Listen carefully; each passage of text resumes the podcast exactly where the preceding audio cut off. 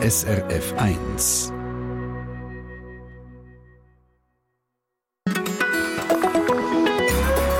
SRF 1. Hey, ich freue mich. Das wird ein spannender Treffpunkt. Heute geht es um Informanten, Geheimagentinnen, um Spionage und wie das war vor über 100 Jahren. Eine Idee von dem gibt ja die brandneue Serie Davos 1917, eine Co-Produktion von SRF und ARD. Tolle Serie, sechs Folgen. Da wimmelt es nur so von Agenten und Doppelagenten, die quasi Tür an Tür in der Kur zu Davos sind. Dreit wurde ist unter anderem auf der Schatzalp zu Davos. Das ist das eindrückliche Kurhaus, wo der Schriftsteller Thomas Mann inspiriert hat zum Roman Der Zauberberg. Zauber liegt dort allerdings nicht in der Luft, sondern Gefahr, Bedrohung und vielleicht auch die Hoffnung, dass doch alles gut rauskommt in dieser Serie Davos 1917. Aber wie war es denn wirklich? Spionage in der Schweiz. Alles erfunden? Nein, sagt Hans-Jörg Zumstein. Er ist Historiker und Doc-Filmer und hat über das Eldorado für Spion aus aller Welt einen Doc-Film gedreht. Die Schweiz. Die war nämlich ein richtiges Spionageparadies in dieser Zeit. Über das reden wir heute im Treffpunkt. Herzlich willkommen am Mikrofon Christina Lang.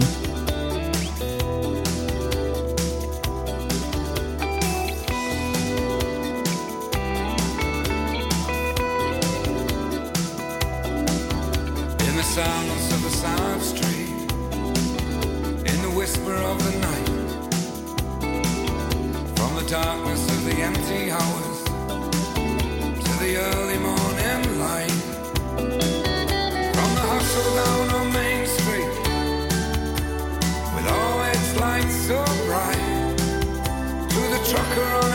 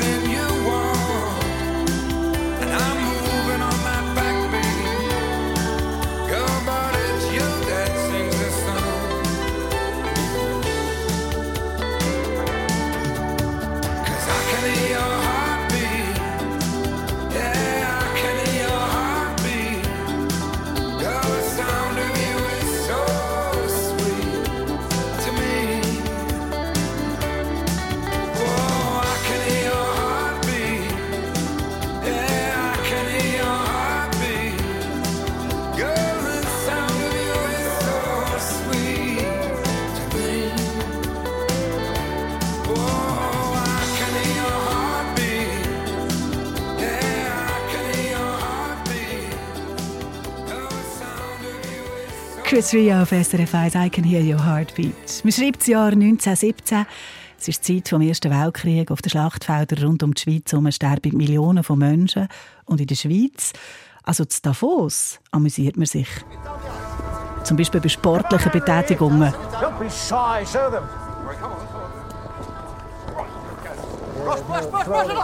Da spielen sie Girling zu Davos, 1917 mit dem Ersten Weltkrieg.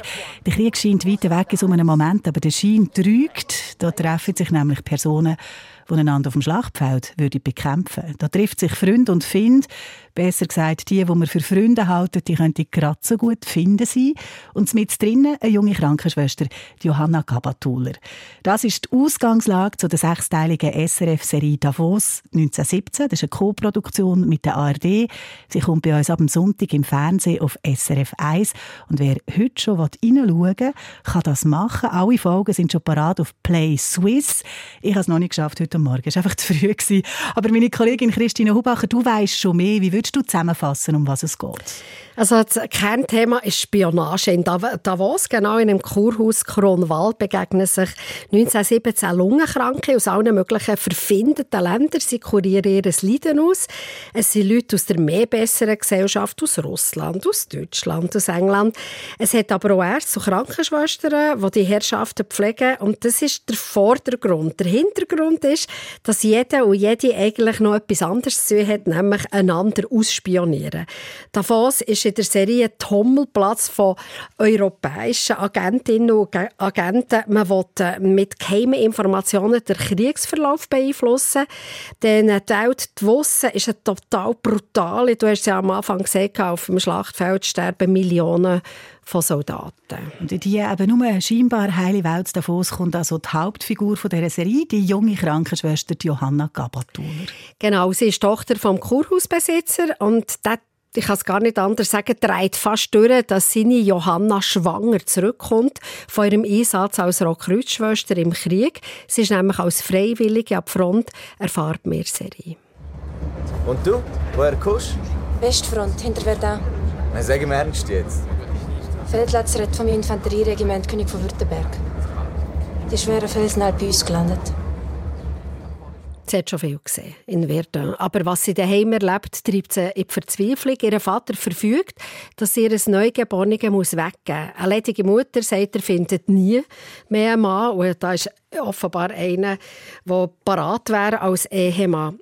Man nimmt ihr das Kind weg mit Versprechungen, dass sie das Kind zurückbekommt, wirbt sie den deutschen Geheimdienst an und äh, das, ich kann es gar nicht anders sagen, es bleibt nicht ohne Folgen. die Johanna Gabatuller aus dieser Serie, hat es die gegeben? Also eins zu eins nicht, aber man hat sich auf Berichte gestützt von zwei freiwilligen Krankenschwestern aus dem Ersten Weltkrieg. Eins war eine Schweizer Krankenschwester, Mathilde Lejeuniele, die später viele Schriften zum Pazifismus veröffentlicht hat. Und man hat auch genau studiert, was eine österreichische Krankenschwester, Marianna Jarka, in ihrer Autobiografie über die Zeit dann geschrieben hat, während dem Krieg und was sie müssen machen wie das Leben dann ist. Da kommen also Frauenfiguren viel Raum über und interessant ist auch, dass es noch andere Frauenfigur hat in dieser Serie, die noch ein näher an der Geschichte von einer realen Person entlang geschrieben worden ist. Ja, es ist eine enorm interessante Figur. In der Serie heißt sie Gräfin Ilse von Hausner. Man meint damit aber eigentlich die deutsche Führungsoffizierin Elsbeth Schragmüller. Sie war Leiterin der Sektion Frankreich vom deutschen Nachrichtendienst. Also das ist eine Seltenheit dass eine Frau so eine, eine, eine hohe Charge inne hatte. Und man hat zum Beispiel auch während dem Ersten Ersten Weltkrieg ganz viel nicht gewusst, wer das ist. Ich glaube, sie hat den Übernamen gehabt, Mademoiselle äh, Docteur. Man wusste, es ist eine Frau, aber erst viel, viel später hat sie sich dort zum Erkennen gegeben, sie Legende, also es war wirklich eine legendäre Figur gewesen. Und jetzt habt ihr fest, sie hat zum Beispiel auch die berühmte, wenn man muss auch sagen, recht äh, glücklose Tänzerin und Spionin Mata Hari ausgebildet, also wirklich real, wo übrigens 1917 dann, wo die Serie Davos spielt, im Herbst ist hingerichtet worden. Also wie gesagt, die Mata Hari hat als Agentin ziemlich glücklos agiert. Ah, ob Krankenschwester Johanna Gabatuller als Agentin aus Not quasi auch muss um ihr Leben bangen, das verrate ich mir hier nicht. Aber was wir jetzt schon sagen können, ist, dass Dominique Davenport, die Luzerner Schauspielerin, die die Krankenschwester spielt, dass sie am Sonntag Gast ist in der Tagsendung «Persönlich». Unbedingt reinhören, Sonntagvormittag am 10 Uhr. Spionage im Ersten Weltkrieg zu Davos und überhaupt in der Schweiz, das ist nicht einfach als Fiktion, das ist auch in Wirklichkeit enorm viel gelaufen. Das weiss der Hans-Jürg Zumstein, Historiker, Journalist, Filmer. Er hat sich mit dem Thema beschäftigt und ist für einen neuen Doc-Film in allerhand Archiv gestiegen. Was er da alles herausgefunden hat, was eben wirklich passiert ist, das erzählt er uns heute noch ein bisschen Musik. Nora Jones und nachher der Thomas Dutron und der Hans-Jürg Zumstein, unser Gast heute im Treffpunkt hier auf SRF 1.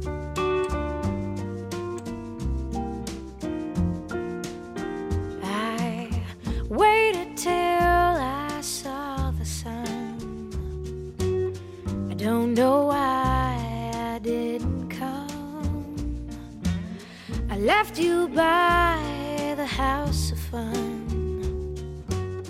I don't know why. Didn't come. I don't know why I didn't come. When I saw the break of day, I wish that I could fly away instead of kneeling in the sand, catching teardrops in my hand. My heart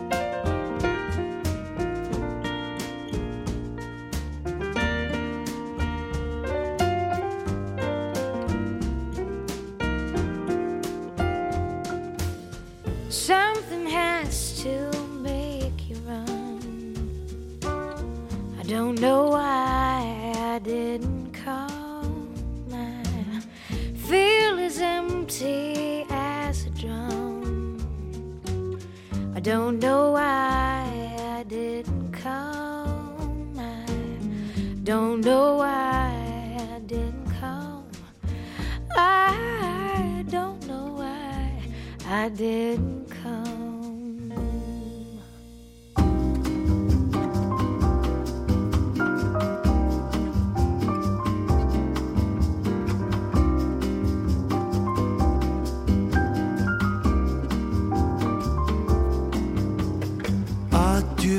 tu verras, tout recommencera, tu verras, tu verras. L'amour c'est fait pour ça, tu verras, tu verras. Je ferai plus le con, j'apprendrai ma leçon. Sur le bout de tes doigts, tu verras, tu verras. Tu l'auras ta maison avec des tuiles bleues, des croisées d'hortensia, des palmiers plein les cieux, des hivers crépitants près du chat angora. Et je m'endormirai, tu verras, tu verras, le devoir accompli, couché tout contre toi, avec dans mes greniers, mes caves et mes toits, tous les rêves du monde. Ah, tu verras, tu verras, tout recommencera, tu verras, tu verras. La vie c'est fait pour ça, tu verras, tu verras. Tu verras mon stylo emplumé de soleil, sur le papier, l'archange du réveil. Je me réveillerai, tu verras, tu verras, tout rayé de soleil à le joli forçat. Et j'irai réveiller le bonheur dans ses draps. Je crèverai son sommeil, tu verras, tu verras. Je crèverai le sommier, tu verras, tu verras. En t'inventant l'amour dans le cœur de mes bras, jusqu'au matin du monde.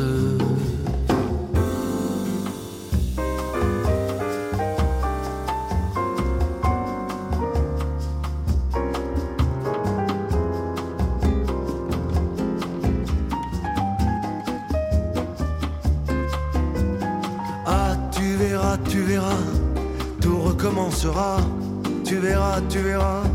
Le diable est fait pour ça, tu verras, tu verras. Je ferai le voyou, tu verras, tu verras. Je boirai comme un trou et qui vivra mourra.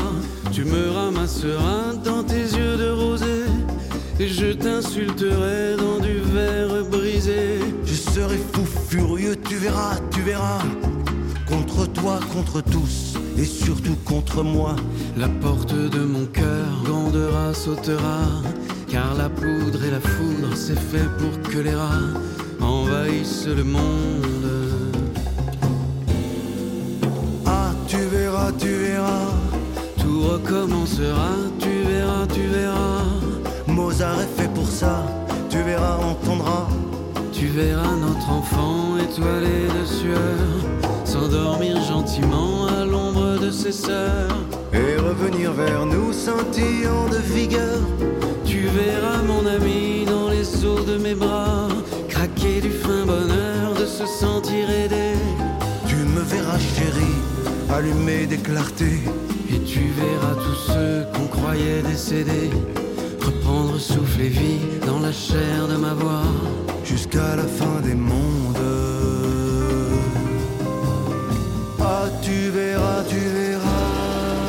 Thomas Dutron, Sohn von der Musiker Jacques Dutron und Françoise Hardy, «Tu verras». Das ist der Treffpunkt auf SRF 1. Heute geht es bei uns um Spionage in der Schweiz. Gast in der Sendung ist der Hans-Jörg Zumstein, Journalist, Historiker, Doc-Filmer.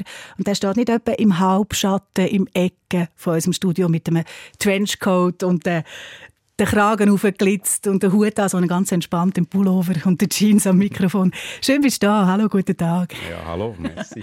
Du bist jemand, der noch gerne dunkle Ecken in der Geschichte beleuchtet, ähm, ausleuchtet. Du hast Doc-Film gemacht für das SRF über den Christoph Blacher, über die Akten UBS, über die FIFA.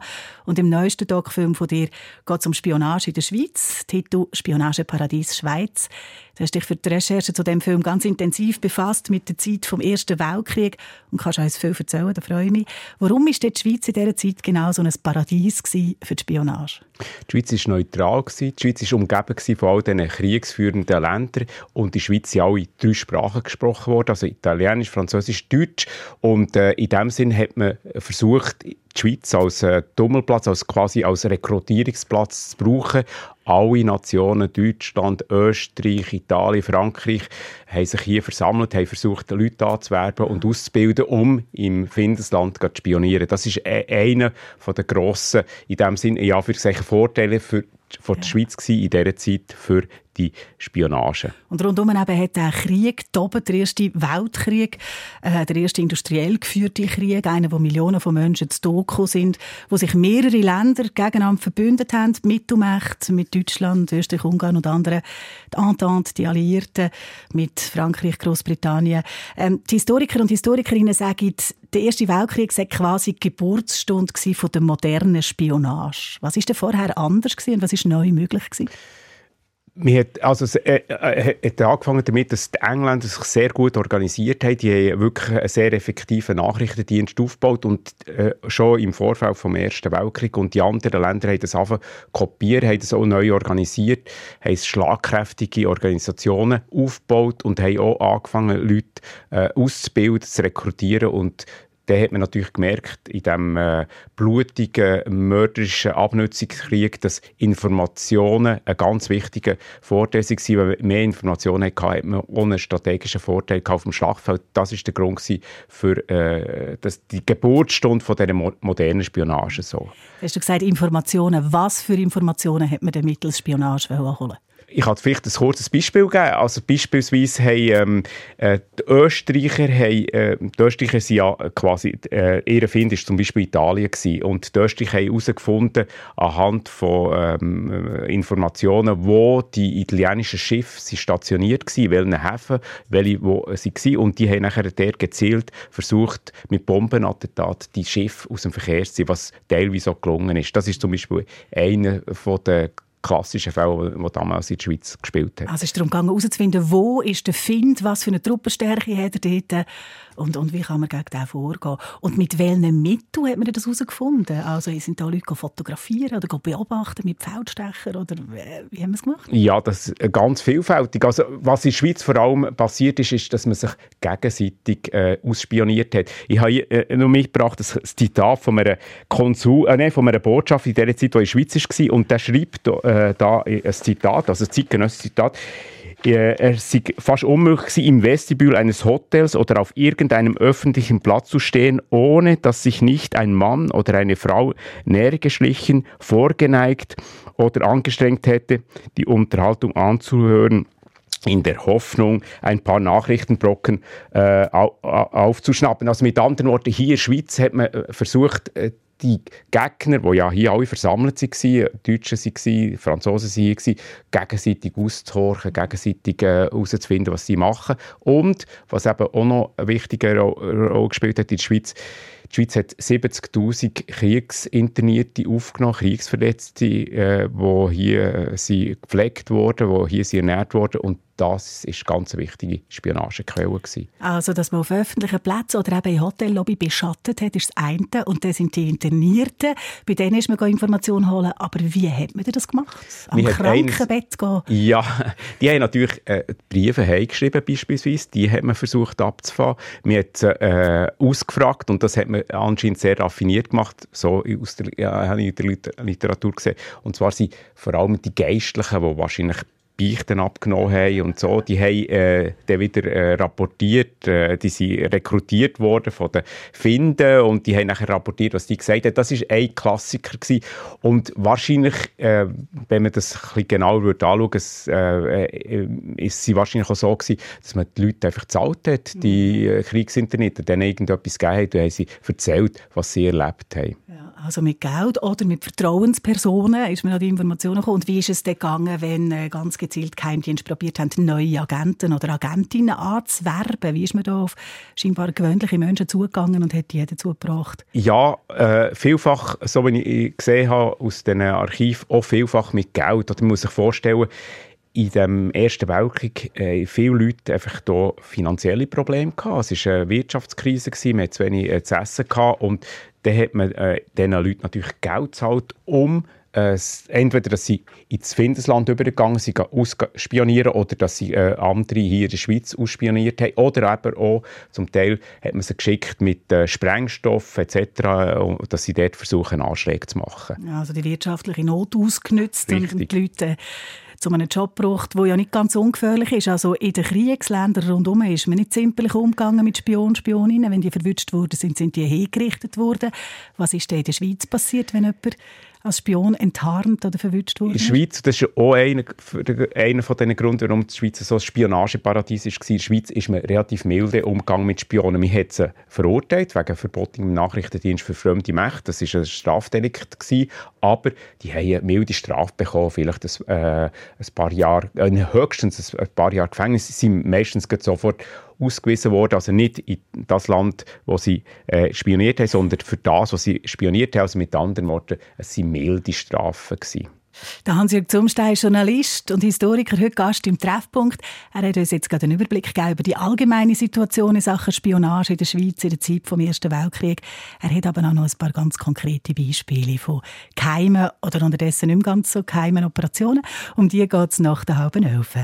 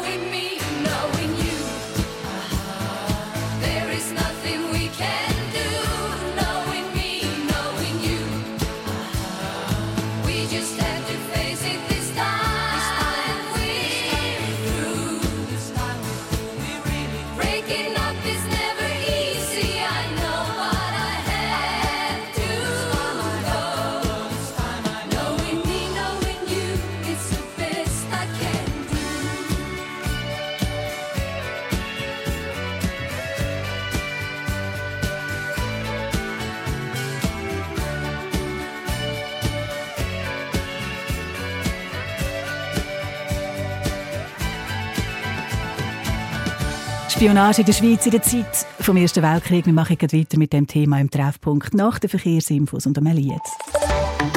SRF Verkehrsinfo von 10.30 Uhr, Region Zürich, Stau vor dem Gubristunnel Richtung St. Gallen ab dem Limmataler Kreuz und auf dem Westring ab Urdorf Nord. SRF 1 Are you waiting for the prime time? A revolution in your mind. Something that will make you hell bent on getting all that you desire. Well, this is your time. We gonna reach the sky. You have always been a champion. Just free the line from the cage. Wait a minute, a minute, I hit a rod. And I feel like a bit of a superstar. This time I'm going to do it because I can do it.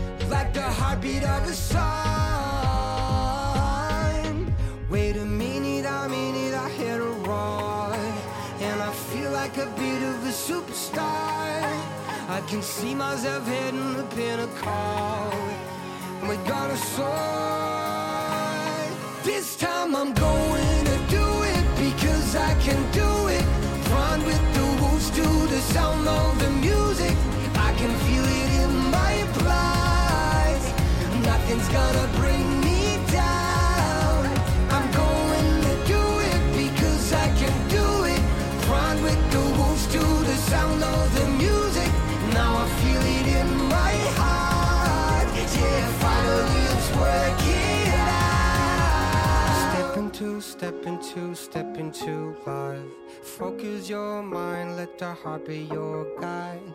Don't let your plan B take you for a ride. Superfly, superfly. Wait a minute, I mean it, I hit a roar. And I feel like a bit of a superstar. I can see myself hitting the pinnacle. We're gonna soar.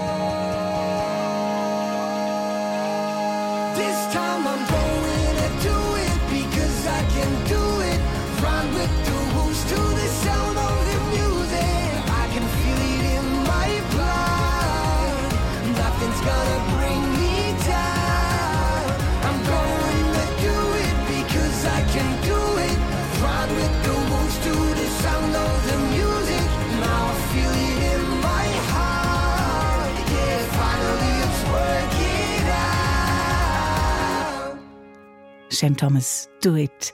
Bei dem Stichwort Geheimagenten, Spionage kommt einem natürlich der dort Sinn. James Bond, Doppel Geheimagent, wo der britische Schriftsteller und selber Ex-Geheimdienstler Ian Fleming nach dem Zweiten Weltkrieg erfunden hat.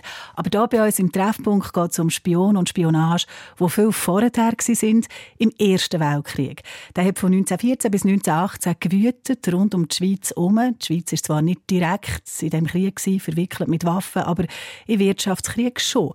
Die Zeit vom Ersten Weltkrieg, sagen die Historikerinnen und Historiker, ist eigentlich die Geburtsstunde von der modernen Spionage und dass Spionage auch in der Schweiz stattgefunden hat. Vor allem in der neutralen, vielsprachigen Schweiz, wo man ohne grosse Beschränkungen können ein- und ausreisen wo es Diplomaten, aber auch Kriegsverletzte aus allen Ländern hatte in dieser Zeit vom Ersten Weltkrieg. Von dem hat uns vorhin unser Gast erzählt, der Hans-Jörg Zumstein, Journalist und Historiker. Und jetzt möchte ich es noch ein bisschen genauer wissen. Etwas darüber erfahren, was es denn genau für geheime Operationen in der Schweiz gegeben hat oder Operationen, die über Spionen und Spioninnen in der Schweiz gelaufen sind. Hans-Jörg, hast ja jetzt drei Geschichten mitgebracht. Bei der ersten geht es um italienische Anarchisten. Genau, und zwar muss man sich vorstellen, Spionage ist nicht nur, dass man ausspioniert, äh, Informationen sammelt, sondern in der Schweiz hat es auch viel, gegeben, auch viel Fälle gegeben, wo man sogenannte verdeckte Operationen organisiert hat, entweder im Findesland oder hier in der Schweiz. Und das, was ich in Anführungszeichen mitgebracht habe, ist eine ganz interessante und überraschende verdeckte Operation. Und zwar hat das Deutsche Kaiserreich mit Diplomaten, Kurier Waffen und Gift in die Schweiz hineingeschmuggelt und hat italienische und indische Anarchisten damit ausgerüstet, mit der Idee, entweder Italien oder Indien zu destabilisieren. Indien ist ja der Find von England, der Find von Deutschland und Italien ist auch der Find von Deutschland. Also man versucht, den Kriegsgegner auszuschalten, indem man äh, die, die, die Nationen destabilisiert hat. Die italienischen Anarchisten hatten den Auftrag gehabt, mit diesen Bomben und mit diesen Waffen und mit diesen Giftstoffen Anschläge in Italien zu machen. Gift haben sie teilweise auch eingesetzt. Es gibt äh, Zeitungsmeldungen von unerklärlichen Todesfällen von Rösser. Von, wir hatten Kavallerie, stand ganz wichtig gewesen, von Kavallerie, wo äh, einfach reihenweise die Rösser gestorben sind. Und das führt man zurück auf das äh, die Gift, die die Anarchisten nachher über, äh, nach Italien geschmuggelt haben und dort die Kavallerie, äh, die Rösser, äh, vergiftet haben. Hey, da ist auf allen Ebenen Krieg geführt worden und Spionage ein wichtiges Mittel. In der zweiten Geschichte geht es um ein Schweizer Unternehmen, das man zuerst mit dem Wallis verbindet, die Lonza, aber äh, sie spielt bei einer Fabrik in Landshut von der Lonza. Waldshut, ja, richtig. Also man muss natürlich vorstellen, die Schweiz ist einerseits äh, wichtig als Spionagezentrum, andererseits hat, ist natürlich auch wichtig für ähm, äh, Waffenfabrikation oder Rohstofffabrikation für die kriegsführenden Länder, weil man hier hat man ja quasi ähm, ohne Probleme können produzieren und eine von diesen Fabriken, äh, die hat der Lanza gehört, die war gerade äh, an der Schweizer Grenze gewesen. und die Idee war vom französischen Geheimdienst, die dort äh, Ausgangsstoff Rohstoffe für äh, Sprengstoff produziert die Idee war vom französischen Geheimdienst Anschläge zu machen, die Fabrik auszuschalten und für das haben sie hier in der Schweiz äh, Leute engagiert und das ist ein klassischer Fall von Spionage. Ich habe das äh, Gerichtsurteil äh, gestern noch mal durchgelesen, es sind äh, drei Personen äh, verurteilt worden. Der französische äh, Geheimdienst, der in Abwesenheit verurteilt wurde, ist, hat äh, einen anderen Schweizer engagiert und der ist nachher dort bei dieser Fabrik äh, am Abend, wo die Schicht fertig war, vorbeigegangen und hat einen von diesen armen äh, Taglöhner äh, gesagt, ja, du, äh, Krieg äh, ist schlecht und äh, Kriegsindustrie muss man, muss man irgendwie aus, äh, aus ähm, politischen Gründen vernichten und hat dem äh, Sprengstoff gegeben und, nachher, und Geld versprochen, natürlich sehr viel. Ähm, das ist ungefähr dreifachen Monatslohn gewesen, den ihm versprochen hat, wenn das würde gelingen. Der ist nachher in die Fabrik gegangen und hat das äh, wollen, wollen zünden, ist nachher schief gegangen und ist verwutscht worden. Äh, mit anderen Worten, der, der, Anschlag ist missglückt, aber es gibt immer wieder Versuche von den Franzosen, das äh, Werk in die Luft zu sprengen. Also das ist ein Klassiker gewesen und da hat es noch viele andere Fälle gegeben, wo man versucht hat, äh, Waffenfabrikation im Schweiz oder im äh, naheliegenden Ausland von der Schweiz aus zu sabotieren. Zu.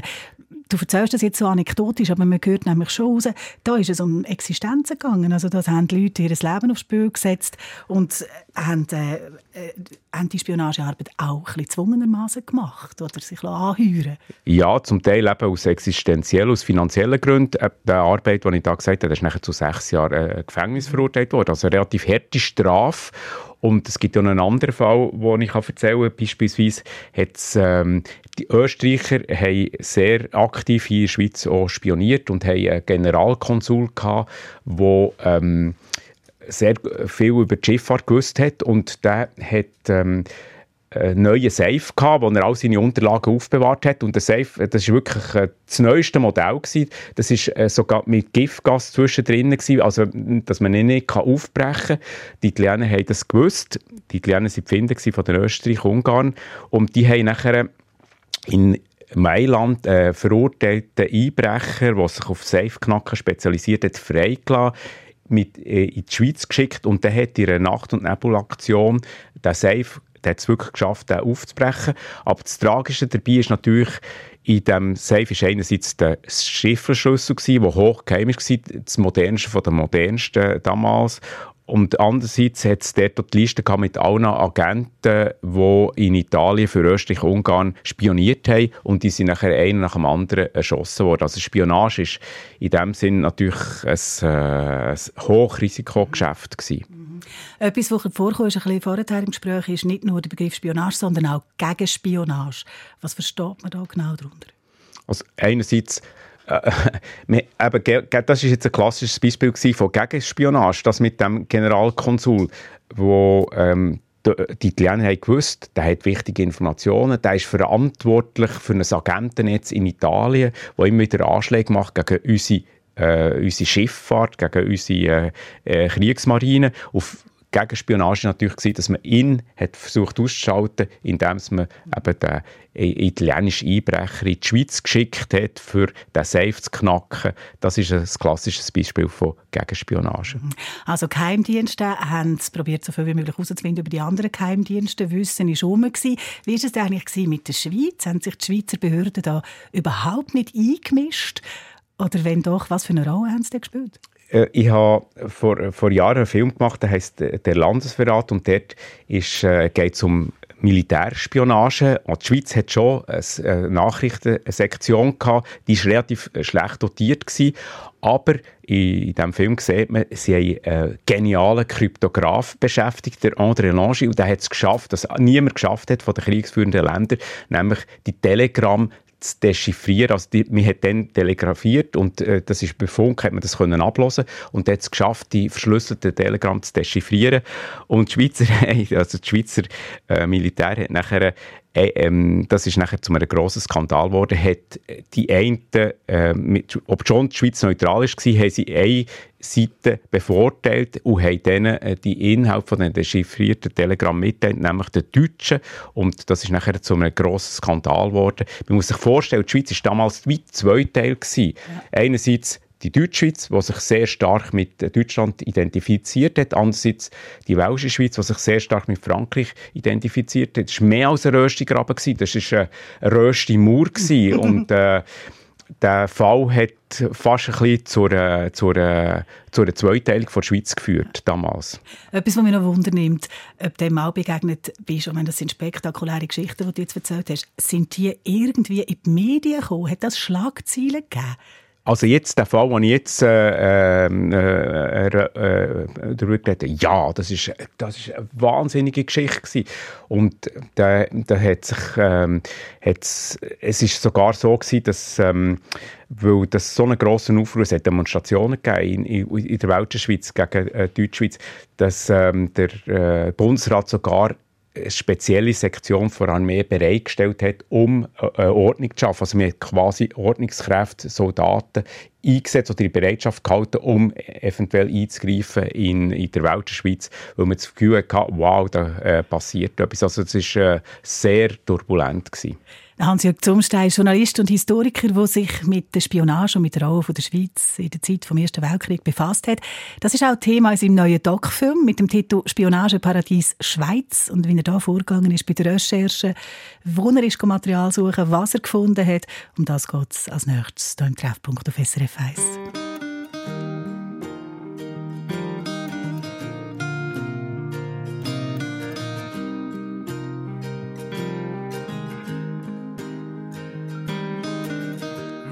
Life is brilliant.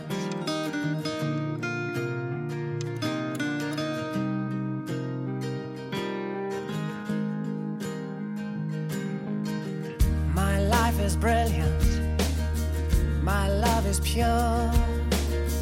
I saw an angel, of I'm sure.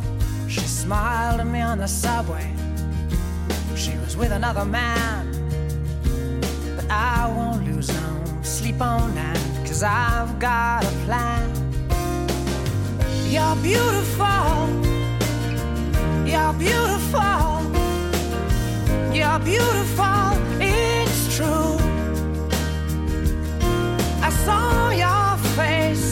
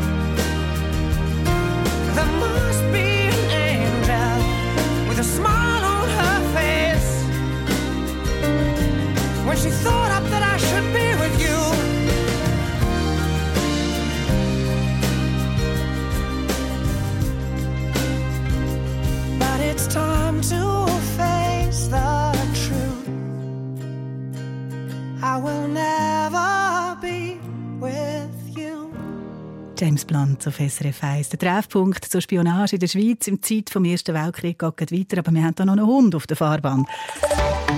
SRF Verkehrsinfo von 10.46 Uhr. Vorsicht im Basel-Land auf der A2 Basel-Luzern zwischen dem Bällchentunnel und dem Rastplatz Eckberg in beiden Richtungen. Da besteht Gefahr durch einen Hund auf der Fahrbahn. Haben Sie Sorge. Spionageparadies Schweiz, verdeckte Operationen im Ersten Weltkrieg. Das wäre noch ein schöner Titel für die Treffpunktsendung hier, aber leider ist genau der Titel schon vergeben. So heißt nämlich der neue Duckfilm von unserem Gast, vom Hans-Jörg Zumstein.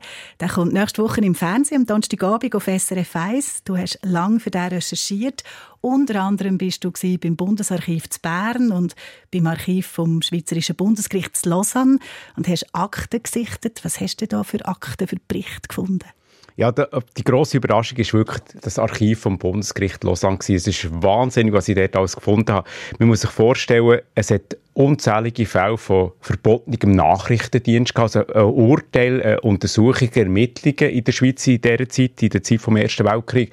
Und was mich vor allem überrascht hat, in diesem Archiv, in diesem immensen Archiv vom Bundesgericht von Lausanne, sind die Ermittlungsakten von A bis Z noch alle aufbewahrt. In Papierform. Also es ist wahnsinnig. Jetzt in dem konkreten Fall, wo ich äh, ein bisschen genauer recherchiert habe, es ist so gewesen, dass die italienischen Anarchisten ja den Auftrag haben, das Königreich Italien zu destabilisieren. Und für das haben die Deutschen sie mit aufrührerischen Flugblättern ausgerüstet, gedruckt in Deutschland. Die hat man in der Schweiz beschlagnahmt und die habe ich wieder eins zu eins im Bundesgericht Lausanne gefunden. Die sind in diesen Akten beigelegen? Ja, und die Anarchisten haben nicht nur Flugblätter gehabt, sondern sie sind von den Deutschen auch mit Waffen ausgerüstet worden und die Waffen waren Papier äh, gewickelt gewesen. und das Papier, das äh, äh, Papier habe ich auch wieder äh, quasi Brief, äh, also in, in, in Kuvert gefunden in Deutschland, äh, in, im Bundesgericht Lausanne, Entschuldigung, als Beweismittel. Die Ermittlungsakten sind von A bis Z dort noch vorhanden. Alle Verhör von diesen verhafteten Anarchisten, von diesen verhafteten Spionen, ist alles noch dort äh, eins zu eins. Wie ist das zum Lesen? Lesen? Ist das eine Tröchne, um die Berichte zu lesen? Oder äh, wie sind die geschrieben? Sind die nein, nein, das ist natürlich, wenn man sich in, in den Fall eintaucht, ist es hochspannend, weil man erlebt, wie die Ermittlungsbehörden vorgegangen sind, wie sie äh, langsam herausgefunden äh, haben oder weniger herausgefunden haben, das ist eine andere Geschichte, wo, wo was wie äh, gelaufen ist. Also es ist wie ein Krimi, wenn man das liest. Und äh, es ist hochspannend. Und was, was besonders gut ist, weil das natürlich gerichtliche Ermittlungsakte äh, äh, sind. Es gibt immer ein Aktenverzeichnis vor dran. Also, also, man muss sich vorstellen, dass sie äh, vielleicht äh, pro Fall sind, dass je nachdem, wer grösser war, zehn äh, Archivschachteln und die sind alle durchnummeriert. Und vor ist ein, Archi äh, ein Aktenverzeichnis, wenn man jetzt zum Beispiel äh, das Verhör von dem und dem sucht, kann man nach Nummern suchen ja. und nachher findet man das. Das ist also recht nicht. gut äh, organisiert. Und wenn du sagst, du hast heute noch Waffen und Beweismittel ausgepackt, hast du das Gefühl gehabt, die hat vorher vor dir schon jemand angelangt oder bist du da der Erste gewesen? Ähm, also, da, nein, ich war der Erste okay. in dem Fall, oder? In dem Fall, weil es ist, es, in dem Fall ist natürlich ein ganz äh, raffinierter deutscher Agent, Spion involviert gewesen, der Hans Schreck. Das ist äh, wahrscheinlich ein Deckname gewesen, hat noch ganz viele andere Decknamen gehabt.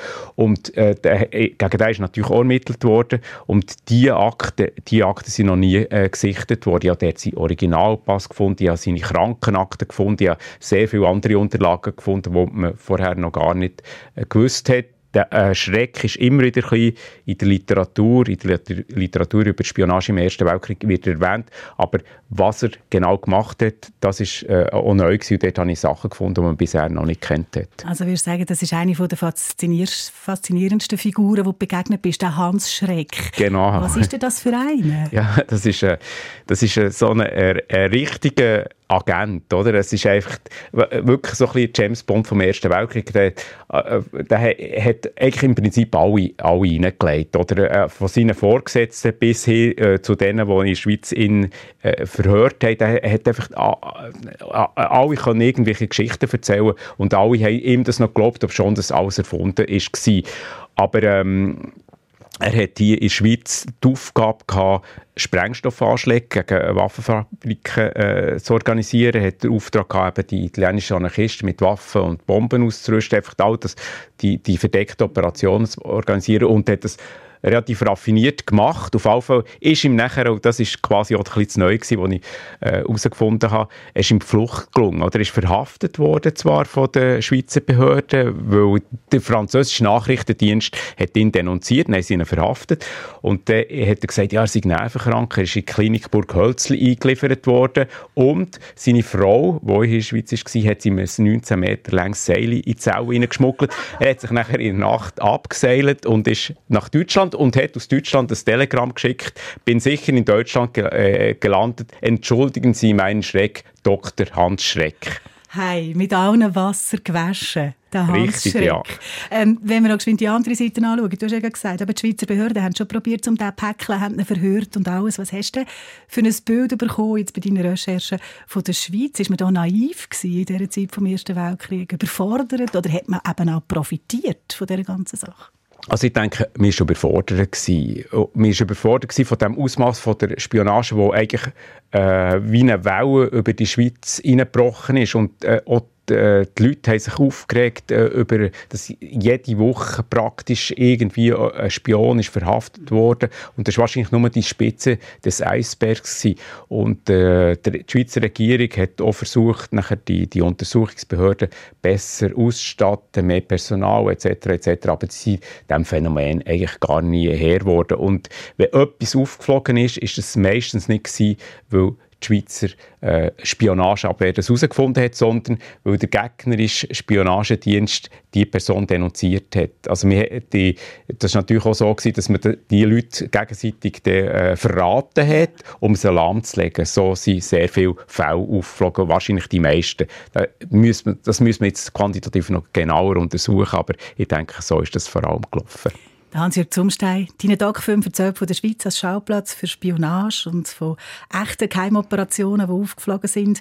Äh, die fiktive Geschichte, die sich abspielt in dieser Zeit, in diesem Klima, die neue Spionageserie Davos 1917, die hast du in einer Vorpremiere schon gesehen. Hat es dich gepackt, das Drama um die spionierende Krankenschwester Johanna Gabatuller? Ja, das ist natürlich äh, also von, schon mal von den Bildern, wo man dort sieht, wie man, wie man eintaucht in die Zeit, in die Zeit, wo äh, die Schweiz ja vom Krieg verschont und in dieser idyllischen Berglandschaft auf der anderen Seite der Gegensatz, der blutige Krieg, schon mal das ist, ist ein interessantes Setting.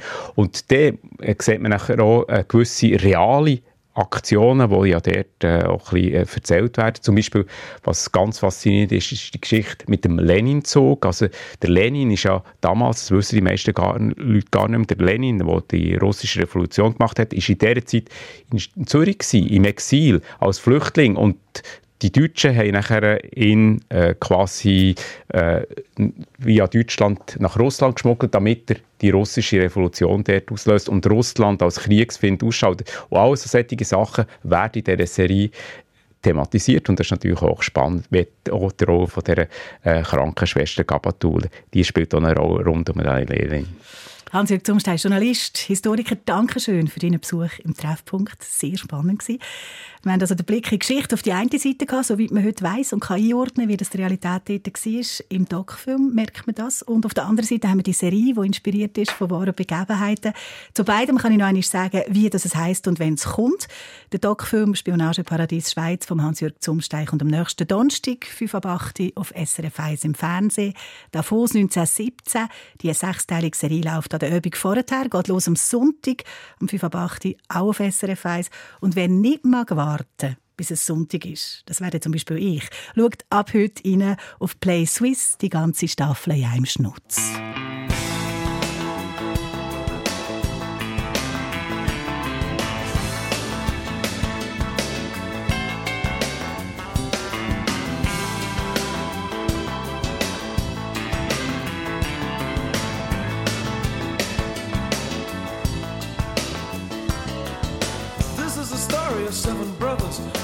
Same father but different mothers. We keep together like a family should, roaming the country for the common good.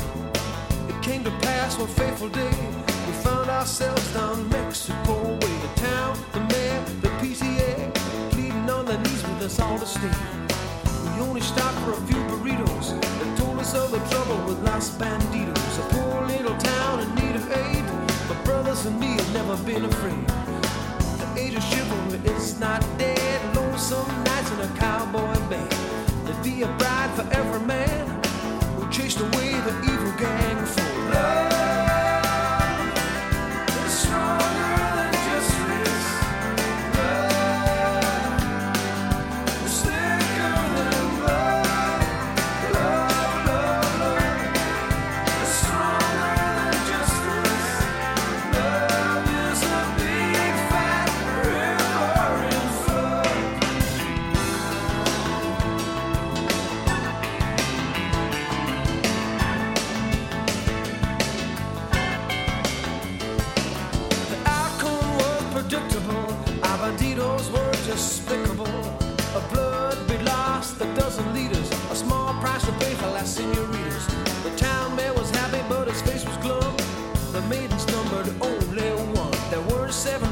the seven brothers.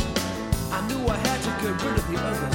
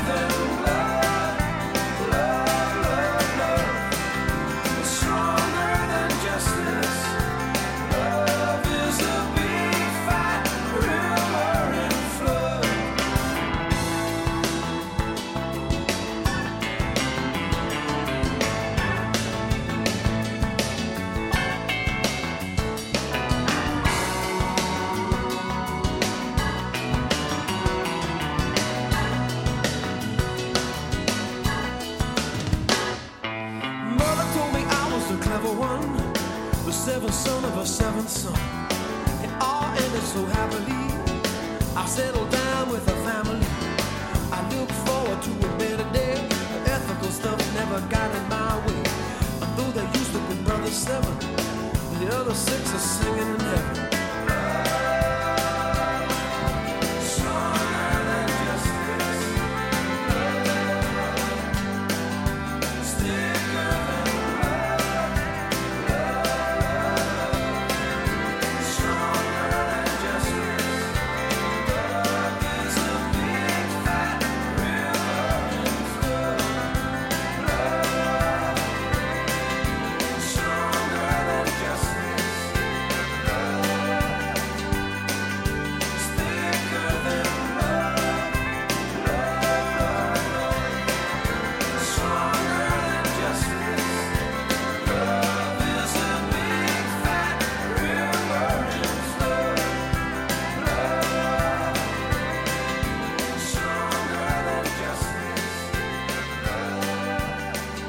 Ding auf SRF 1.